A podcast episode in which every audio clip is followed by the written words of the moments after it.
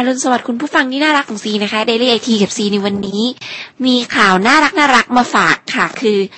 ญี่ปุ่นเนี่ย ตอนนี้ล่าสุดเขาผลิตแว่นตาสำหรับใช้ video conference ได้ ก่อนหน้านี้คุณผู้ฟังอาจจะเคยได้ยินเรื่องของการทำ Google Project Glass ก็คือการใช้แว่นตาตัวหนึ่งนี่นะคะ ที่ Google เนี่ยเขากำลังพัฒนาอยู่ว่าใส่แว่นเข้าไปปั๊บเนี่ย จะเห็นโลกเสมือนซ้อนทับกับโลกแห่งความเป็นจริง คือ สมมติเดินผ่านตรงสยามสแควร์ร้านส้มตำนัวอย่างเงี้ย ก็จะเห็นเลยว่าแบบโอ้ มีโปรโมชั่น pop up ขึ้นมาอะไรเงี้ยซีว่ามันก็อาจจะดูเยอะไปนิดนึงนะคะ แบบ nerd nerd นิดนึงทำให้ตาแล้วนี่แบบแค่มองโลกแห่งความเป็นจริงก็มองแทบไม่ทันแล้วนะคะก็จะเห็นนู่นเห็นนี่ pop up ขึ้นมาเพื่อนเราระบุพิกัดตรงนั้นตรงนี้อย่างงี้ แต่ล่าสุดนี้นะคะเทคโนโลยีการประชุมทางไกลผ่านจอภาพวิดีโอ หรือ video conference เนี่ยก็คล้ายๆกับการ video call คุยกัน แต่แต่ video conference นี่ก็คือเน้นในเรื่องของการประชุมและคุยพร้อมกันหลายๆสาย ก็บอกว่าเทคโนโลยีนี้จะทำให้การประชุมระหว่างคนที่อยู่ในพื้นที่ห่างไกลกันหรือว่า สามารถประสานงานกันหารือทำงานกันได้เร็วขึ้น แต่การที่ผู้ใช้ต้องนั่งจ้องอยู่หน้าจอวิดีโอตลอดเวลาเลยเนี่ย ขณะที่ประชุมจะทำให้เกิดอาการเมื่อยล้า และรู้สึกไม่สะดวกสบายค่ะ บริษัทโดคมผู้ให้บริการโทรศัพท์มือถือเคลื่อนที่ในญี่ปุ่น หันมาคิดค้นแว่นตาแบบพิเศษที่จะทำให้คนที่ใช้เนี่ยติดกับการประชุมได้ตลอดเลย โอ้โหทำงานตลอดเวลาเลยใช่ไหม เจ้าแว่นตาตัวนี้นอกจากจะทำให้ผู้ใช้เนี่ยนะคะ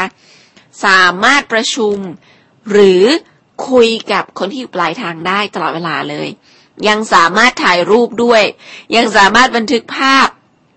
เป็นไฟล์อยู่ตรงหน้าผู้ใช้นะคะเราให้ถ่ายทอดไปยังปลายทางเป็นคู่สายได้ด้วย คือจริง ๆ แล้วเหมือนกับสมมติที่ใส่มันตาตัวเนี้ยแล้วออกไปดูงานนอกสถานที่สมมุติว่าไปดูงานที่ไซต์งานอย่างนี้ใช่ไหมคะอ่าปั๊บเนี่ย คนที่ประชุมสายอยู่เนี่ยก็เห็นเหมือนที่คนที่ออกไปดูงานเห็น เออ ที่เด่นกว่านั้นก็คือการที่สามารถแสดงความรู้สึกผ่านทางสีหน้าเนี่ย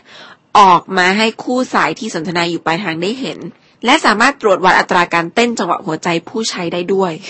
โห สุดยอด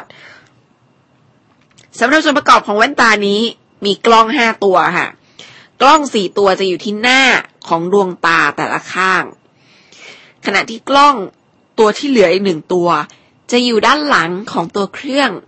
ทำหน้าที่รวบรวมข้อมูลจากผู้ใช้และสร้างภาพให้ผู้ใช้ได้เห็นค่ะ แม้ว่าผู้ผลิตกิจคนจะคาดการว่าอุปกรณ์สุดไฮเทคเนี้ย น่าจะวางจำหน่ายในท้องตลาดอีกไม่เกิน 5 ปีข้างหน้านะคะ แต่สำหรับราคาก็ยังไม่ได้บอกว่าจะขายเท่าไหร่ ไม่ว่าจะราคาเท่าไหร่ก็ตาม แต่ว่าความไฮเทคและความสะดวกสบายแบบนี้ เชื่อว่าหลายคนจะให้ความสนใจเป็นเจ้าของ โดยเฉพาะอย่างยิ่ง ภาคธุรกิจซีว่าแน่นอนนะคะน่าจะมีความสนใจในกลุ่มของผลิตภัณฑ์ลักษณะนี้ แต่เทคโนโลยีของญี่ปุ่นน่ะเขาสะท้อนให้เห็นถึงความเรียกว่าอะไร ความแบบ ความรักการทำงานของเขาอะเพราะเทคโนโลยีส่วนใหญ่เนี่ย เป็นการเสริมการทำงานให้สามารถทำงานได้ดียิ่งขึ้นนะคะ อย่างเทคโนโลยีแว่นตาตัวเนี้ยที่เป็นแว่นตา video conference ก็จะทำให้เห็นว่าปัจจุบันญี่ปุ่นทำได้จริงแล้ว แต่เชื่อได้เลยว่าเรื่องของการทำ video conference video call เนี่ยพึ่งระบบโทรศัพท์มือถือด้วย